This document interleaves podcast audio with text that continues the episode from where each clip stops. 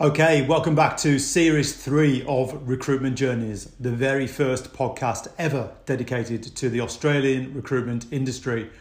Brought to you by me, Pete Watson, and Mint Recruitment, which is my R2R business. Uh, we've been finding great jobs for great recruiters since 2004. Now, then, on Recruitment Journeys this time around, we're doing things a little bit differently.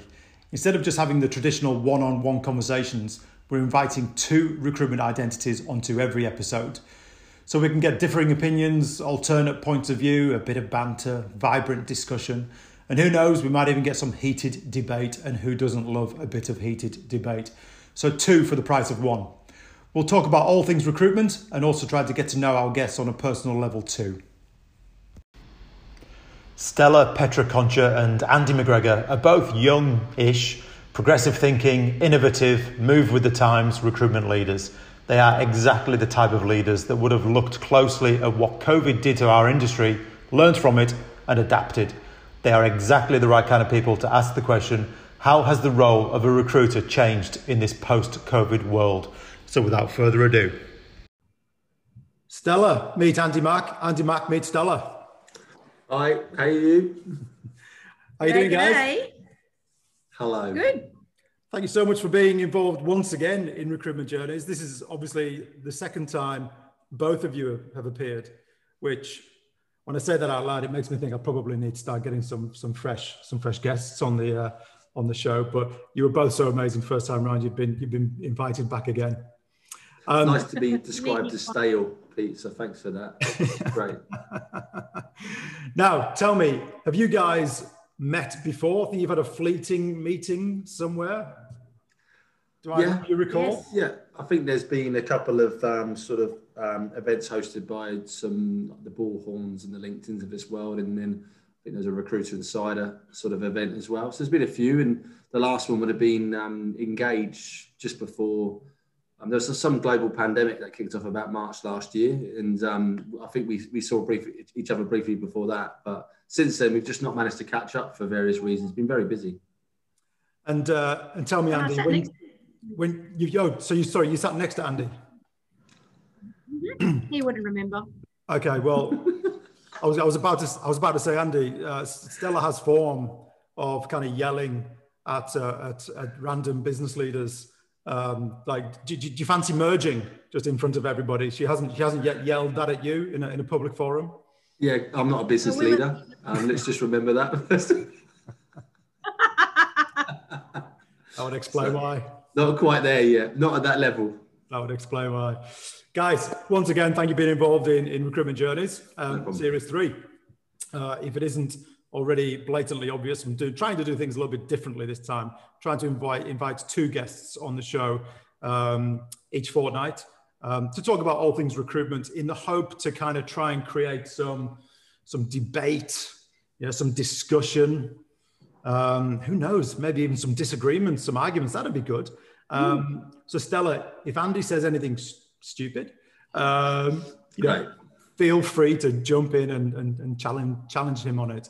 Um, today, guys, we are going to be talking about, we're all a little bit sick about talking about COVID, uh, unfortunately, but it's, it's ever present. So we need to deal with it and address with it and, and learn from it. But today we're going to be talking about whether you believe the role of a recruiter has changed in this post COVID world. And we'll get into it. But before we do that, I've already given you a brief introduction earlier on in the podcast. In your own words, would you mind introducing yourself to the listeners? Um, Stella, I'll obviously let you go first. So, Stella, CEO of REO Group and soon to be CEO of uh, REO Pertel. So we've recently um, gone through a merger or leading a merger. Um, mum of two, F45 junkie, and I'm actually just about to release in two weeks my book, Stoneheart Lightheart. So secretly, I really want to be an author. And oh, hang on, amazing. I'm not allowed to talk about that yet. Hold that thought, Stella. Hold that thought. I will give you an opportunity to talk about that in just a moment. Okay. Wow. Um, That's amazing. Congratulations. She's, she's a lady of many talents. Did you do F45 this morning? Yep. Solid. Uh, Andy Mack, I did. Yes, I did. Can you not tell? Um, Andy Mack, who are you for anybody who doesn't know? Uh, yeah, so Andrew McGregor, Managing Director for Design and Build Recruitment and Director for Public Sector People. Um, dad of one, um, husband of Natalie. Um, joined D&B in 2010 as a consultant, originally in Melbourne, came to Sydney in 2012 and since then progressed to MD. Um, but definitely not an author. Um, definitely full of, I probably won't swear, um, but um, look forward to releasing my book at some point in the in the future, but just not quite yet because I want to let Stella's sales go through the roof first. oh, what a servant leader! no problem.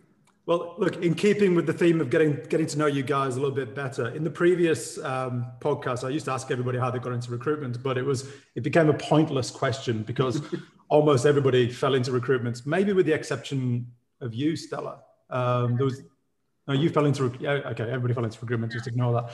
So, I've got four questions that I would like to ask you before we get into the meaty, serious stuff, uh, all designed to help the listeners get to know you better. Um, I'll ask them. Uh, I'll ask them in, in order. Ask each of you to answer, and it should be very interesting to find out what what responses you give. Stella, I will start with you. You kind of just touched on this, so this is an easy one. Had you not chosen a career in recruitment, what career would you like to have chosen? I didn't choose a career in recruitment. I chose a career in medicine. And then I had several failed careers until recruitment picked up the failure and yes allowed me to be a recruiter. So that's the first thing. Um, but I, I, don't think I ha- have an answer to that because the career that I chose, I didn't stay in, hence the career that I'm in now. But I can tell you the career I want for my future. And the career that I want for my future is I want to go back to uni and do a PhD in neuroscience. And I want to, I'd love to be like a lecturer or professor at one of the big universities in INSEAD maybe and continue writing. So that's what I want to be. But I will never stop recruiting because that pays the bills. Okay, well that was that was my next question. You, you being you, I suspect you will go on to do those things, but but REO Pertel will always have you within it in some way, shape, or form. Yeah, look, I'm 39. I'm talking about you know in my 50s here, and I won't be at REO Pertel in my 50s. Okay. okay. Um, Andy Mack, uh, no pressure. How the hell are you going to follow that? do you plan on being a professor of anything? I can't even say neuroscience, let alone actually bloody go and do a PhD in it. Um, so I did choose recruitment because on the last podcast I told you I was a tax inspector and I did an investigation in a recruitment company. Yeah. Saw how much they earn and I was like, I'm going to do that. So my career, a little bit, obviously vegetable stock technician, produce boy. Um, then I was an entertainer at holiday camp, Butlins and then obviously tax inspection. Um, but yeah. um, truth be told, um, I, I, wanted to go into the military. Um, I wanted to serve. Uh, my father was in the military. My grandfather was in the military. I'm very traditional in my views on, you know, the army, the military, Britain, etc. Very proud of it all. Very proud of what they've achieved and what they did. And um, there's always a bit of a regret that I didn't go and serve. Um, but ultimately, I didn't, and I found myself to where I am today as to what my future holds, um, I'll just deal with what's today and tomorrow. As to what's going to happen next week or next year, um, I'll, I'll let I'll let that come in time. But I can tell you one thing: I ain't going to go and study a PhD. yeah, Professor McGregor doesn't quite sound right. Yeah. Um, mate, funnily enough, I actually harbour a minor regret for not going in and doing a little bit of time in in the service, mm. simply because mm. I believe it would have kicked my ass into shape um, yeah. and, and stopped me having quite a few wayward years, which we won't talk about right now. um, the next question I would like to ask you, um, Stella, who within the recruitment industry do you admire and respect the most and why? Um, so Stephen Carter from Sharp and Carter and Craig Sneevesby from U&U, they're probably the two um, leaders at the moment that I most look up to. And although I haven't had a chance to meet either of them or really get to know either of them, I do watch them and I just think what they've done with their businesses is sensational and leading and best in class. But you, you would have got a chance to spend some um, Zoom time with Stephen Carter on the Hoxo Academy, right?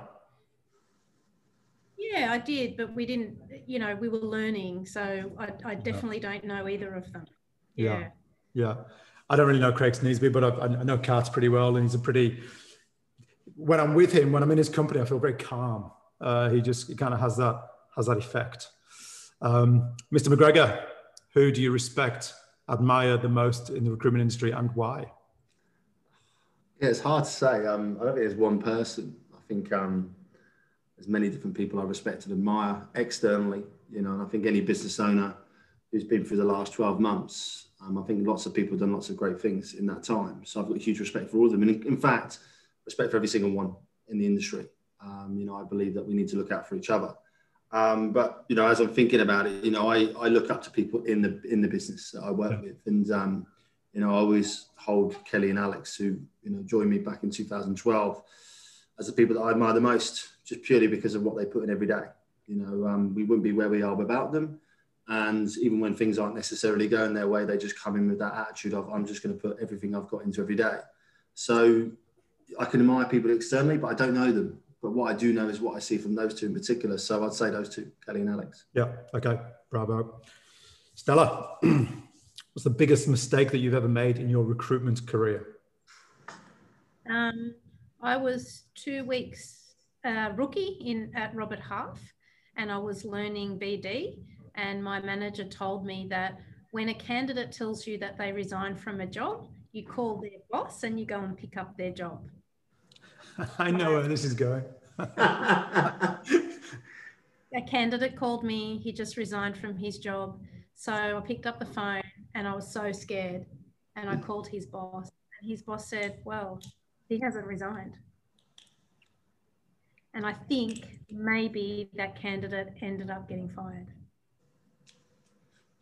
I think a lot of a lot of us have done similar things to that. And I talk about that when I train rookies, and I'm like, you do it, but you don't do it unless you really know. Yeah. So that was a really bad moment. I, I, I, should have resigned after that. That was shocking. That was really bad. But I was under the guidance of my manager. So. Mm. Oh, we, we, we actually have, we actually hold a lot of power. Uh, you know, devastatingly power in our, in our hands uh, as recruiters. And uh, sometimes you can throw a grenade and just get it wrong. Yeah, I mean, that was a big, oh, yeah, that, that's a good lesson. That's a good rookie error. But you learned yeah. it early on. Andy Mack. I mean, we've all done that, haven't we? And we've all said people who might not necessarily be able to walk up steps to interview and not told the client. We might have sent people to interview who can't necessarily see, and we haven't told the client because we haven't done our job properly. Um, not to say I've done those things. Um, but um, am I allowed to say I've met my wife in recruitment, or is that a bit too much? was, that, was that a mistake? no, she'll kill me for that. Um, look, um, it's, it's, it's, it's, it's hard because, you know, I've thought about that, that quite a lot and um, many mistakes are made over many years, you know, as a consultant, then obviously as a leader. And something that's probably irked me for a little while now in the last 12 months. And, you know, we're talking about COVID and everything that's gone. And, you know, even as a leader, I, I sometimes think, you know, I've let my own personal interests get ahead of what needs to be done for the team. Um, you know, I've let my ego get ahead of myself in terms of what needs to be done for the team. Um, and what I mean is, for context, is just being honest with people about how I really feel about things and what was really required. And you know, there's been occasions where I haven't been honest. I've held back from telling them on the basis of I think it will hurt their feelings or I think it will cause an issue in the room and then the issues have just manifested themselves and got worse and worse and worse. So to the point at the separation, the separation hasn't been a good separation. It's been a bad separation, and that could have been easily avoided if I'd been more honest more early and not been so afraid of being the bad guy. You know, ego is a good thing, but it's also a bad thing. You know, sometimes you let it get in the way of having the conversations that need to be had. So I don't think it's the biggest mistake, but I think as a leader, um, it's one of the critical mistakes is sometimes just not being honest about what the situation is and what it needs to and what needs to be said. That's very honest of you, Andrew. That's very, uh, very, very self-reflective and powerful. Honest communication, Pete. Value number one of design and build, and I didn't do it. So, right. Well, thank you, mate. Thank you for sharing that. Um, and then I, I, actually I love this question. If, if, if, if heaven forbid your children approach you in the future and say, "Mom, Dad," Um, I love what, what you do appears to be really cool. I'd love to get into recruitment. First of all, will you try and dissuade them to do so? And secondly, if they do go and work at uh, your business or any any other recruitment business, what's the number one piece of advice you hope that they will take with them throughout their recruitment career that you will give them? Um, I'll, I'll take that one now. Um, I would only encourage them to step into recruitment if they had two critical strengths or attributes in their personality. And the first one was that they were competitive and that they liked to compete and that they enjoyed the competition of winning or losing. Um, the other thing is, is that they had the underlying characteristics of resilience and that they had the appetite for things like failure. If those two characteristics weren't present in either of my daughters, I would be a Greek mother and say, no, you're not allowed to go and be a I'm not allowed. no. And these are the 10 reasons why. So that's the first answer. But if they did have that, those characteristics, um, what was the second part of the question? What advice would I give them? Yeah, what, what advice would you give them? And would you be would you be happy for them to go into recruitment? Yeah, well, uh, they, they can do what they want so long as they've got the strength-based recruitment is important, and I'll you know it, I'll use that with my kids as well. But I think the advice that I would give them is everything starts and stops with the candidate, and I think good recruitment starts by elevating the candidate to be their best self. Because when the candidate grows and you give the candidate good service, what happens is your business grows. Now, I would say to them, that doesn't mean that you don't go and get business, go and actually actively recruit for new business. But service starts with the candidate, opportunities start with the candidate. I don't think the big firms teach that. Mm. And that's what I'd teach my kids if they were coming into our business. Mm. Okay. Looking at your daughters now and their personalities now, do you think either of them Mm, Pete, stop no. it. You're not working now, mate. Give it a break. and can I have the rest, He's trying to register. Is this a Gen Reg, Pete? Is it long range? Oh my God. I can't believe Andy Mack. I can't believe you picked up on that. That is unbelievable. um, Andy Mack, same question. Uh, what advice would you give your your little one? Sorry, it's the little boy, right? Yeah. Yeah. yeah if, if he decided to uh, to pursue a career in recruitment. Um, yeah, I think firstly, um, you know, some people see recruitment as a, a career that's not attractive. You know, the industry's got this sort of people have got this impression of it, but I think it's a good industry. You know, it's an industry that's provided me an opportunity to be where I am today. You know, and I say to people all the time, you're 23 years old, sat in a tax office surrounded by 50, 60 year olds who, you know, with great respect to them, there was not a lot going on for them. And you know, and I had resigned myself to the not going to do anything with his life. He, you know, pile. You know, I, I thought about school teachers be thinking, God, he could have been something, but he wasn't. Mm-hmm. not necessarily say that today I'm something, but um, you know, in that 14 or 15 years I've been in recruitment, I'm now managing director of a business in Sydney, Australia. I didn't apply myself at school. You know, I didn't give myself a good chance at this, and here I am today. So, firstly, I'd probably remind every single person of that. You know, be proud of who you are and what you do. Um, but I also had a, little, a, bit of an exchange with um, a couple of people on LinkedIn yesterday and day before because I love a LinkedIn exchange. And um, you know, I, I, said to anyone, you know, it doesn't, you know, people talk about market specialisms and if I don't like the market, then I'm not going to do well in it. I'm like, no, if you love recruitment, you love what recruitment is in terms of looking after the candidate, as Stella has put it, perfectly. If you really like looking after the client, if you really like doing the job of a recruiter, then bloody well do it. And, and, and that's what I'll speak to Lockie about at some point in the future. Um, but the thing that I'll say to him is, you know, just listen to the advice and the feedback that you're given. Be honest, give a shit, and put everything you've got into it. Don't do it half-assed. Yeah. Because if you do it half-assed, if you don't put everything you've got into it, you're not necessarily going to succeed. And then it's going to be a bit of a crap job.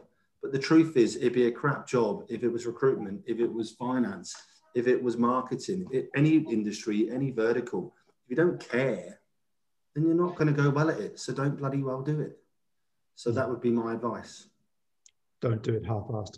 The, the problem is there is that you know it's like it's like you know to use the terrible sporting analogy, most people in recruitment don't push themselves. You know, it's, it's a small upper percentile who do and therefore succeed. You know, most people are just happy to coast. Um, but yeah, that would apply to life. That would apply to any industry, right? Existing right. is what I call it. Yeah. Just just existing, which is yeah. not a good place to be.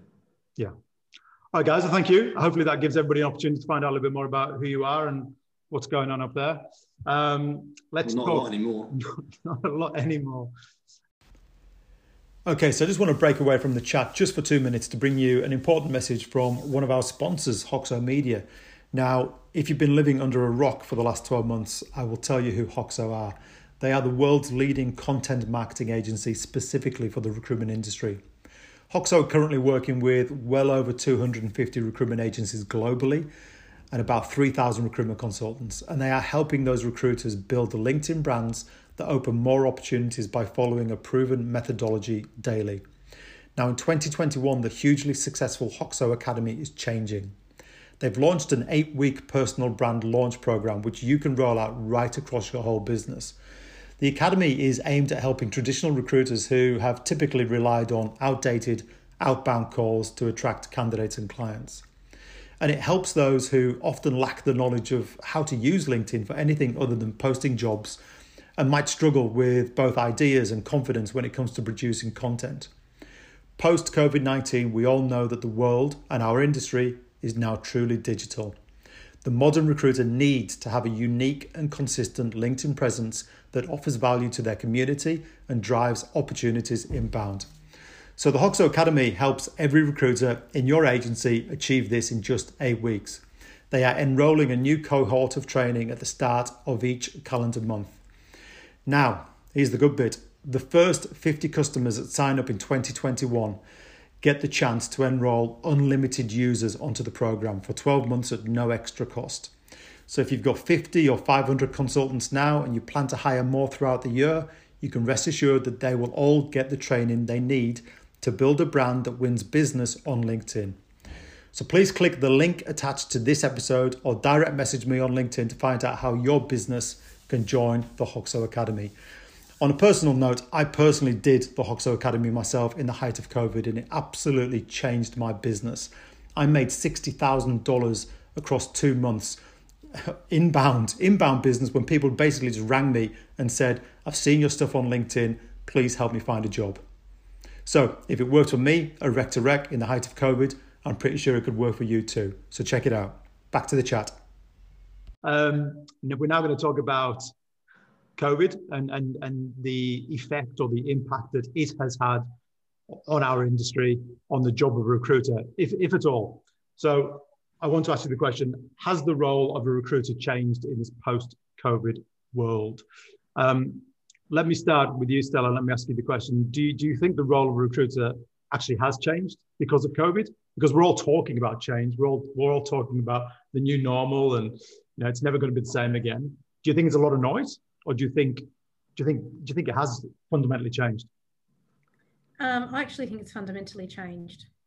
Um, the and Savage will challenge possibly would challenge this, but the essence of recruitment will never change. But the processes that we use have changed. The environment that we're currently working in has changed and therefore what we're doing is different. Mm. The expectations of onboarding has changed. The globalization as a result of digitization is having a serious impact on the labor market globally. Mm. The skills that we're looking for in candidates has changed.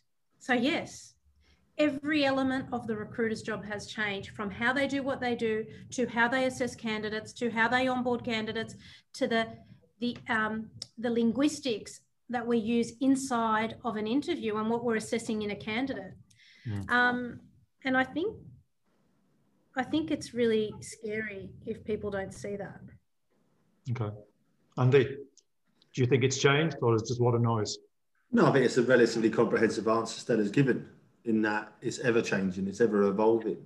Um, so as a recruiter, you have got to be aware of that, but at the same time, just make sure you're focusing on what's happening today.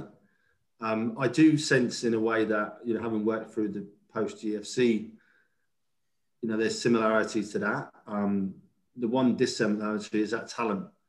You know, we haven't got any talent. There's, there's nothing. You know, post GFC, there was plenty of people looking for work Because what we're seeing in this in the construction engineering space already is they're not there, and they're not coming from overseas because no one can get in, and that's not going to change in the next one to two years. So um, you've got to be really, really good and really smart at how you approach your recruitment sort of methodology. Um, you know, I think the same threats are always going to be there. Um, the same opportunities are all going to be there. Um, but what Stella spoke about is true, and, and that's the next year, the following year, and the following year. That's going to constantly change. So how you recruit around, how you advise clients, not just in terms of how to attract a candidate, but it's also how to interview a candidate now. Now it's how to onboard the candidate.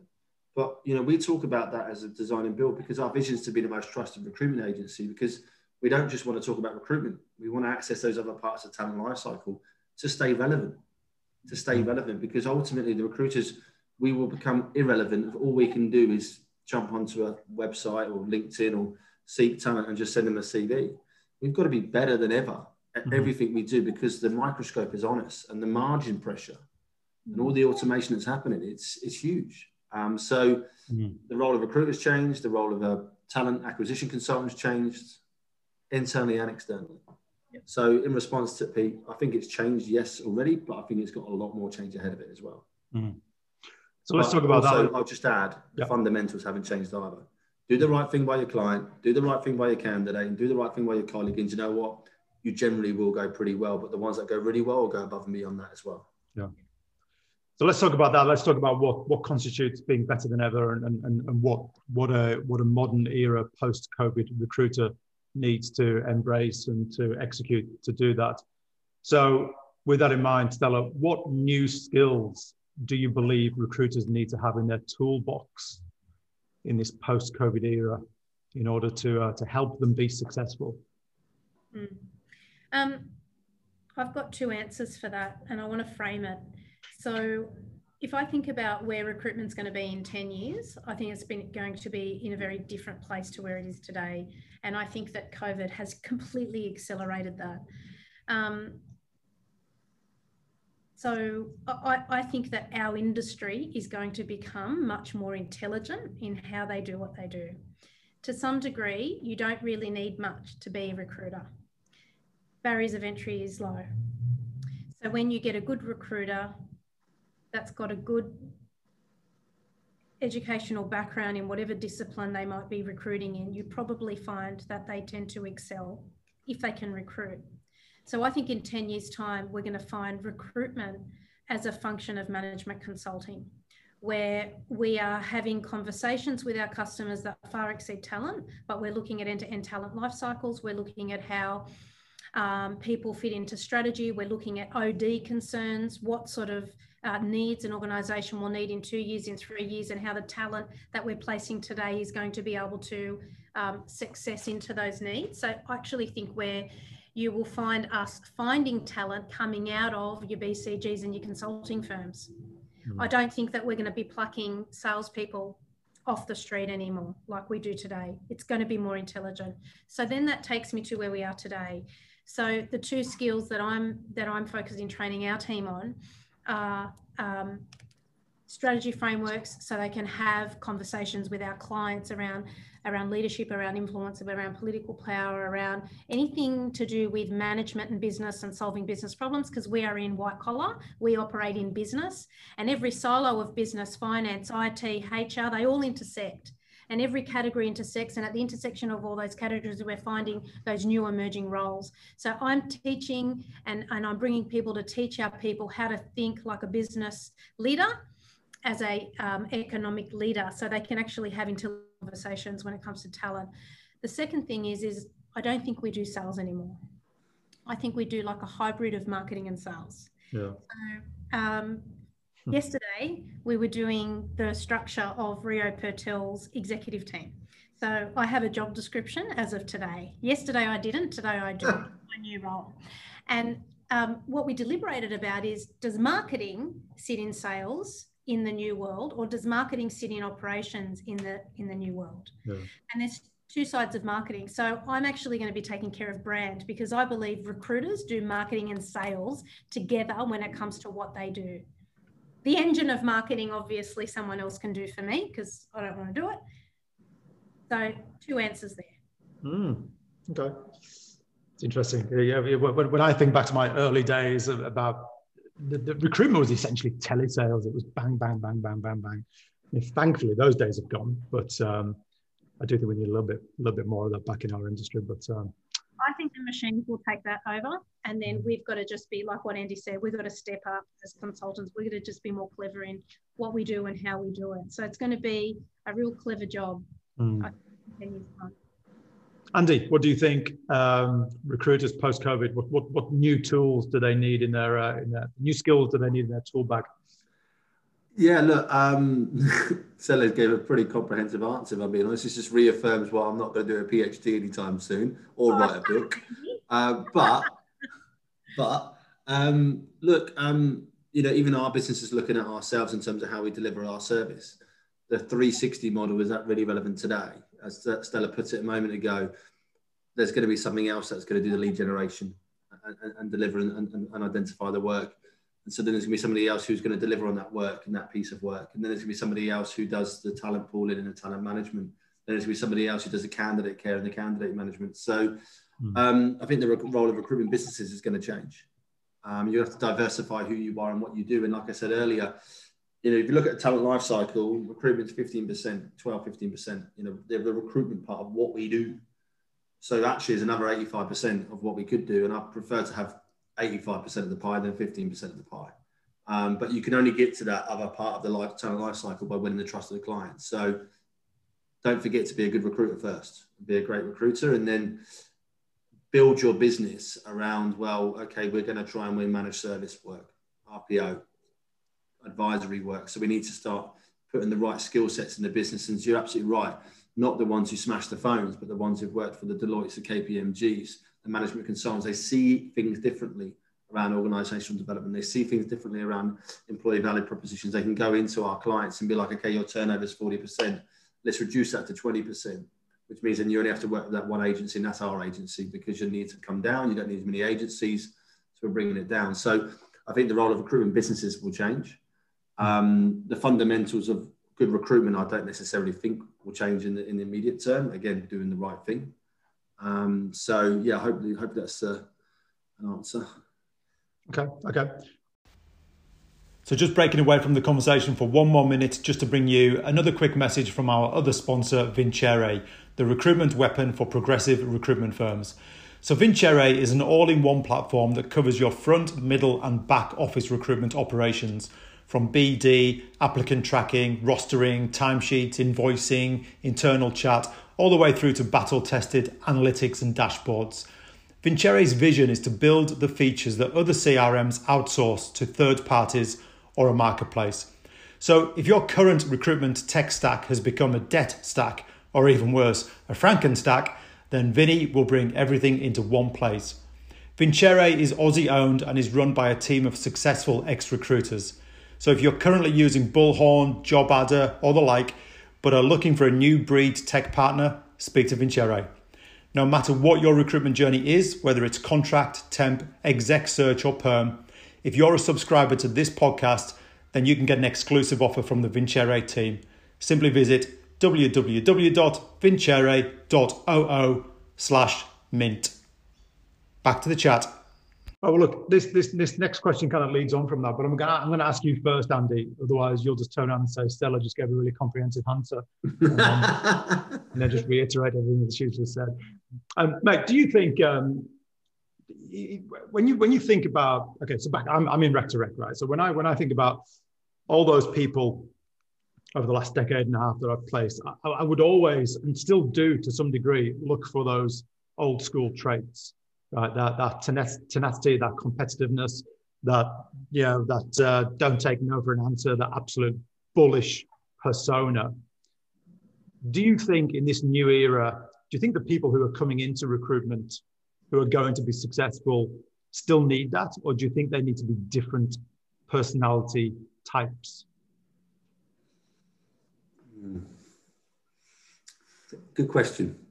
Um, whether it's COVID, whether it's GFC, whether it's Third World War, whatever, what you're looking for in a person shouldn't necessarily change. You know, our values are honest communication, care, focus, and feedback. So we talk to that in our interview process. Can you give us examples of when you've done that?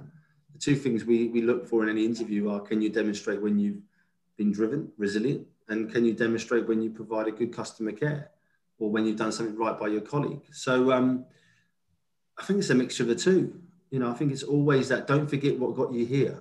Never forget that, but also re- remember that what got you here won't necessarily get you to where you want to go. Um, so, without wishing to sit on the fence, I'm going to say it's a blend of the two. Old world is always new world if it's done well. And too many times, people just don't do the fundamentals right. They forget to do the fundamentals, which is why they fail. It's not because of LinkedIn, it's not because of Seek and trying to do what Seek are doing at the moment. It's because of them, yeah. them themselves. They, you know, they've not understood the fundamentals of what recruitment is, and they're not applying it in every day. So, yeah, do they need to be digital natives? Do they need to be passionate about their industry? Do they need to be passionate about recruitment? Of course, um, but some of the fundamentals have to remain the same. I'm not saying, by the way, KPI phone bashing, but you know, you've got to meet every candidate you present to a role. It's just a fundamental part of the job, and not enough people are doing it. So um, yeah, that's my sit on the fence answer if I can do that because I'm, I'm sure Stella's got a far more comprehensive answer. It led me into it. Stella, could you please give us your very comprehensive answer, glossing over everything Andy just said? you guys cracked me up. Um, so, do the new recruiters coming into the recruitment world today are they any different to the old school recruiters? Yeah, do you think? Um, I agree think... with Andy. I think that the Sorry. Now, there's two things. I think that the behaviors, the behaviors of a recruiter remain the same, and the strengths of a recruiter remain the same. Like you've got to be competitive, you've got to be customer centric, you've got to have empathy. Like the, those strengths of a traditional recruiter remain the same. The unicorn is still a unicorn. However, I believe that the skills that we're now um, being required to use are different. So uh, the skill, the tools of the trade are completely different. And I also think the IQ is changing. I mentioned this before recruitment's really EQ. It's all EQ. And the EQ is also years and years of intuition is really lots of data points of the millions of interviews that we've done, which gives us a good intuition, for example, on assessment. But I think that now we're moving into an era where we need more IQ. Mm. Massively. I, I really believe the role of the recruiter is not going to be a sales role anymore. It's it's going to change. There, there, there's going to be some, obviously, where it's process driven, but I, I, think that in a boutique in boutique land it won't. But earlier you said you believe we need more sales in recruitment, or we need to get back to sales in recruitment, but you think there's less a requirement for less sales. No, no, I think it remains the same. Sales and marketing, I mean, the bigger the sales and marketing, the more jobs you have on. So the fundamentals of recruitment remain the same. But that's not enough. You can't just be um, a chess beater doesn't work because the moment you get the job on, you're actually required to do some thinking. You need some good decision making process in how you do what you do. You need to validate what you do with evidence. You need evidence based practice. You need there's that's IQ. Mm, so yeah. you know, unless, unless we're training, I mean, we, we need to train to this now. We don't have a degree. You don't need. You don't have a recruitment degree where you got to go and do a degree to do what we do. Anyone can do what we do. That's why we're we're a bunch of unicorns. We're a bunch of misfit unicorns, the ones that are in recruitment and that are leading. And we do have IQ because we're here. But when we're talking about the people that we're bringing into our market post COVID, this is where we need to teach them these things.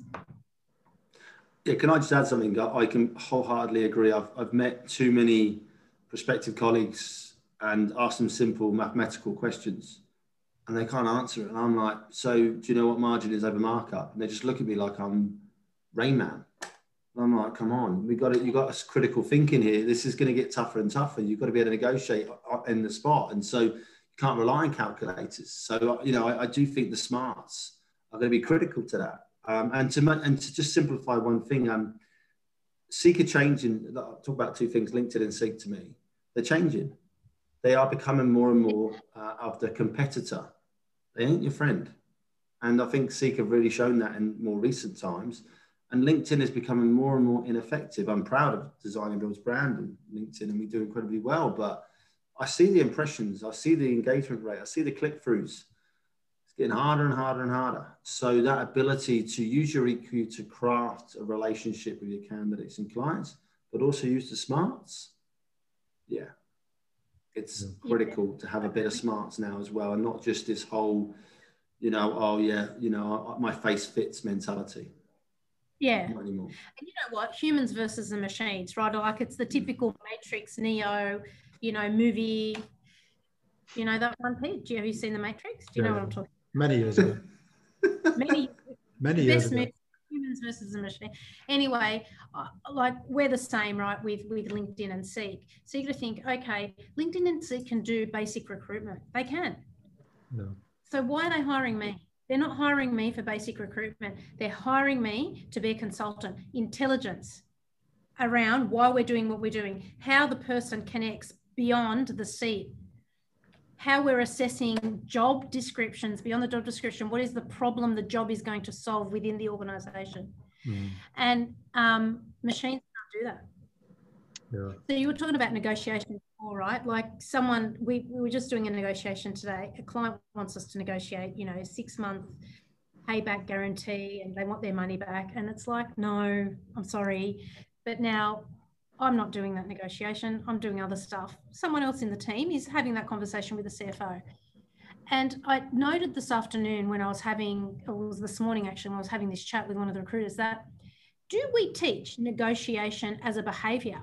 across our industry. We teach sales, hit your KPIs, do your client visits, but do we teach negotiation? Negotiation is a strategy.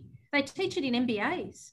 Mm. So we're here expecting our recruiters to negotiate and be commercial. And yet, it is a capability that we don't train to, we don't test to, we don't invest in.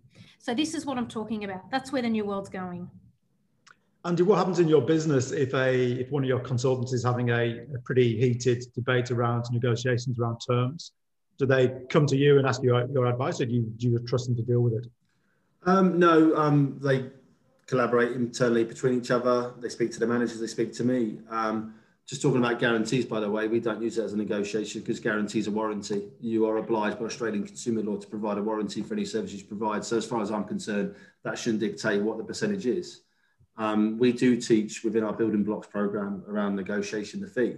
We try and help the client, educate the client around time and money because those are the two things why they're calling us because they don't have the time themselves to do and they don't have the resource themselves. So they're calling us, but then they try and negotiate us down.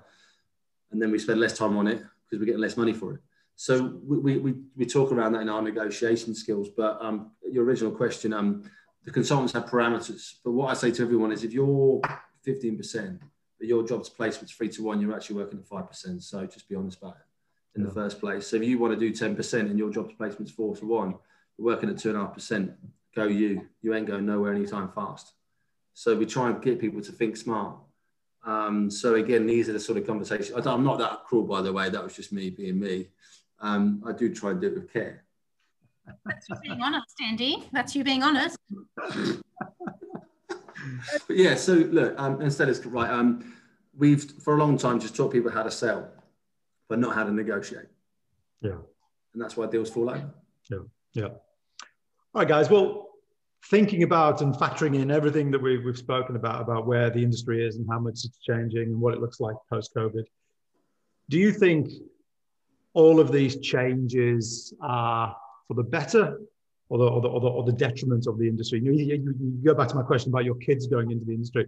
I remember going into the recruitment industry being ridiculously excited about this world that I was entering, intimidated, absolutely shit myself, but could not wait to get into it. Do you think it still holds that, that magic? Do you think people coming into it will yeah, still be, be, be excited about, about the industry and, and what, it, what it looks like today versus what it was 10, 20 years ago?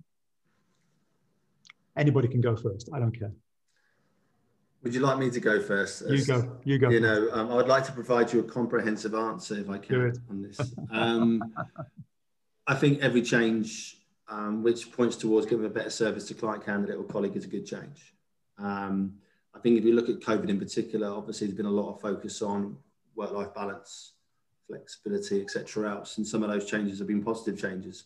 But I also think people need to remember that the recruitment industry, in my opinion, has been one of the best industries in terms of benefits and reward. I mean, how many holidays I've gone on, how many weekends off I've had, how much leave I get, how many days off I get is incredible already. So I think there's the industry itself in terms of what you get from it is incredible in terms of the reward factor. Yeah. But I think the changes we're seeing now are just going to make you a better professional mm. in terms of what you do and actually make you potentially, and God forbid, a consultant and not just a recruiter because mm. of hmm. where we're going. So, yes, in short, the changes that are happening are good. Um, they've been happening for some time. I don't think necessarily COVID was the reason why more companies are doing more flexible work, more, why more companies have got a training development program now. I think that was already going to happen anyway, um, but maybe they just got super sped up during this time because we had a bit of a breathing room. It wasn't just an absolute madhouse for a period of time. So actually, let's have a look at the business and what we're doing, what, and what we're doing wrong. Mm. So um, in response, yes, the changes that are happening are good as long as they are pointed towards just being a better recruitment business, yeah. then you'll get better recruitment consultants. Yeah, yeah. Stella. Um, I agree with all of that. I think it's all about the environments that we create for our recruiters. Um, I think our recruiters are the ones that are driving, you know, the people are the ones that are driving the industry. Um, it's complex because if we don't move, we're actually going to go backwards. If we go back to, for example, being in the office five days a week, then there's you know quite a few agencies that want to collab that believe collaboration can only happen through physical connection. Mm. Um, I think that's really scary because we've proven that we don't need to do that.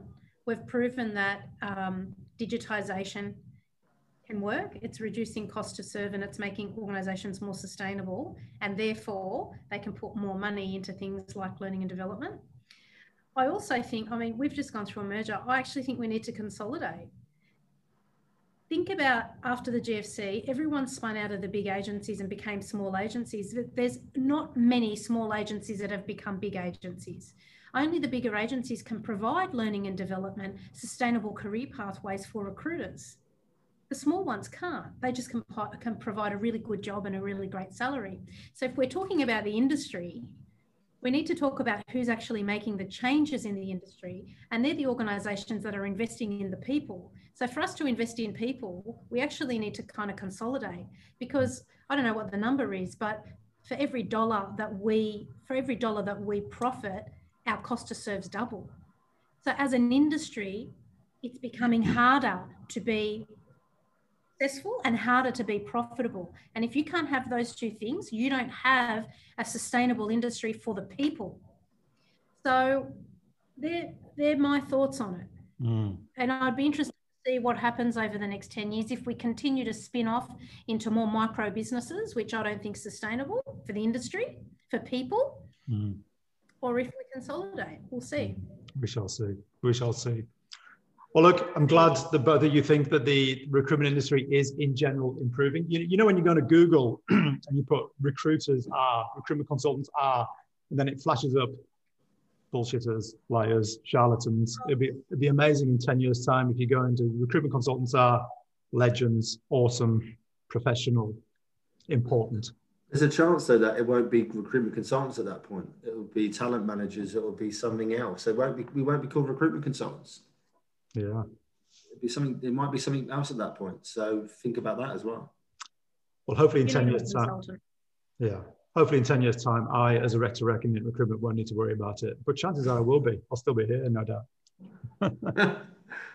so guys thank you thank you so much thank you so much thank for you. for coming on and, and sharing your thoughts um, you're obviously both two uh, very forward thinking innovative recruitment leaders so i dare say your businesses will navigate this post covid era absolutely fine thanks pete thank you stella nice to meet you andrew again Lovely to see you all.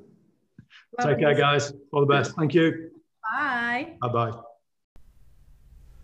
Thank you so much for listening to the Recruitment Journeys podcast. Really hope you enjoyed it.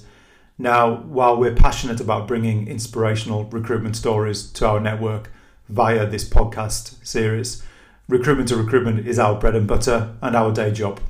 So, if you are a recruiter thinking about your next career chapter, which coincidentally forms part of your recruitment journey, see what I did there? We're always keen to have confidential discussions with recruiters about what's going on in the market.